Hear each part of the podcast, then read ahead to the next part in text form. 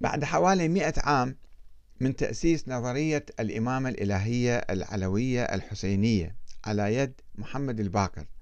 أصيبت النظرية بضربة قاتلة عند وفاة علي بن موسى الرضا سنة مئتين وثلاثة وتركه لطفل بعمر سبع سنوات هو محمد الجواد،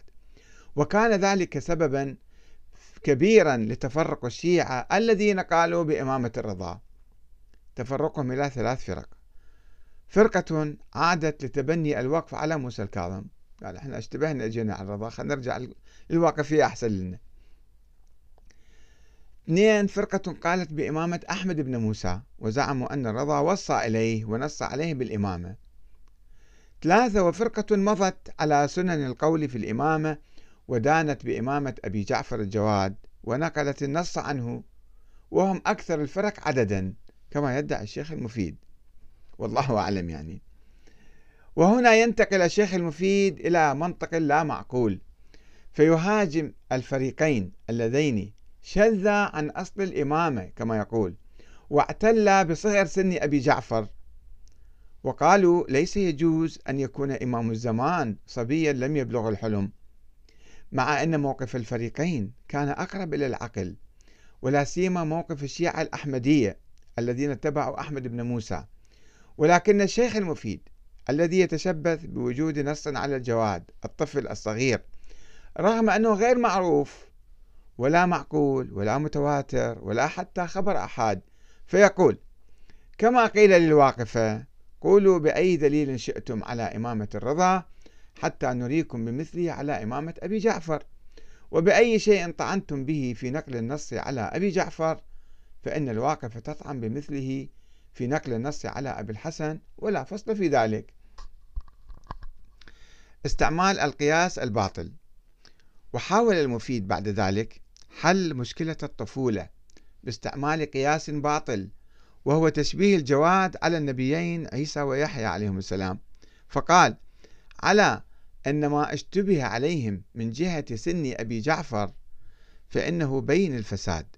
وذلك أن كمال العقل لا يستنكر بحجج الله تعالى مع صغر السن. قال الله سبحانه قالوا كيف نكلم من كان في المهد صبيا قال إني عبد الله آتاني الكتاب وجعلني نبيا، فخبر عن المسيح بالكلام في المهد، وقال في قصة يحيى وآتيناه الحكم صبيا. وقد أجمع جمهور الشيعة مع سائر من خالفهم على أن رسول الله دعا عليا وهو صغير السن ولم يدع الصبيان غيره، وباهل بالحسن والحسين وهما طفلان، وإذا كان الأمر على ما ذكرناه من تخصيص الله حججه بطل ما تعلق به هؤلاء القوم، على أنهم إن أقروا بظهور المعجزات على الأئمة وخرق العادة لهم وفيهم بطل أصلهم الذي اعتمدوا عليه في إنكار إمامة أبي جعفر،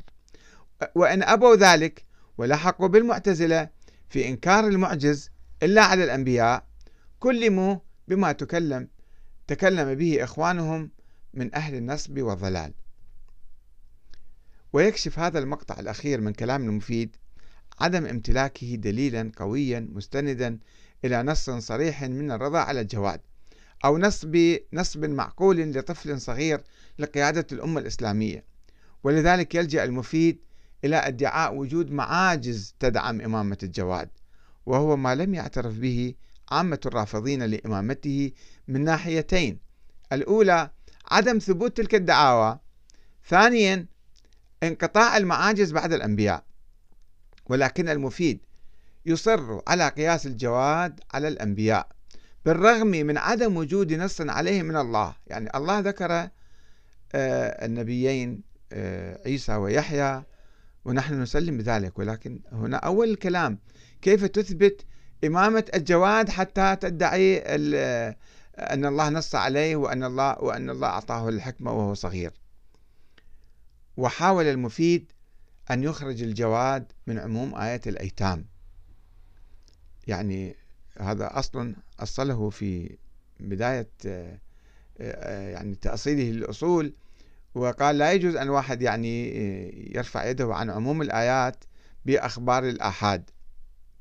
يحاول هنا أن يناقض نفسه طبعا، فيحاول أن يخرج الجواد من عموم آية الأيتام التي تقول وابتلوا اليتامى حتى إذا بلغوا النكاح فإن آنستم منهم رشدا فادفعوا إليهم أموالهم، التي تفرض الحجر عليهم حتى يبلغوا سن الرشد. إذا كان مفروض على هناك حجر على الجواد لأن الطفل صغير، ولم ينظر المفيد إلى واقع الجواد عندما كان طفلا صغيرا وعدم قيامه بأي دور كبير وعدم تحمله لأي مسؤولية شخص شخصية، فضلا عن قدرته على تحمل مسؤولية قيادة الأمة الإسلامية. وقد تكررت أزمة الطفولة مرة أخرى مع علي الهادي ابن محمد الجواد الذي توفي أبوه وهو في سن ثمانية أعوام، وأوصى لمن يشرف عليه وعلى أمواله حتى يبلغ، كما يروي الكليني في الكافي، وهو ما يدل على عدم إمكانية تبوء الهادي كأبيه لمنصب الإمامة. ومع ذلك فإن الشيخ المفيد يصر على تسلسل الإمامة من واحد إلى آخر رغم الطفولة والجهل، ويقول: ثم ثبتت الإمامية القائلون بإمامة أبي جعفر بأسرها على القول بإمامة أبي الحسن علي بن محمد بعد أبيه ونقل النص عليه، فلما توفي تفرقوا بعد ذلك، فقال الجمهور منهم بإمامة أبي محمد الحسن بن علي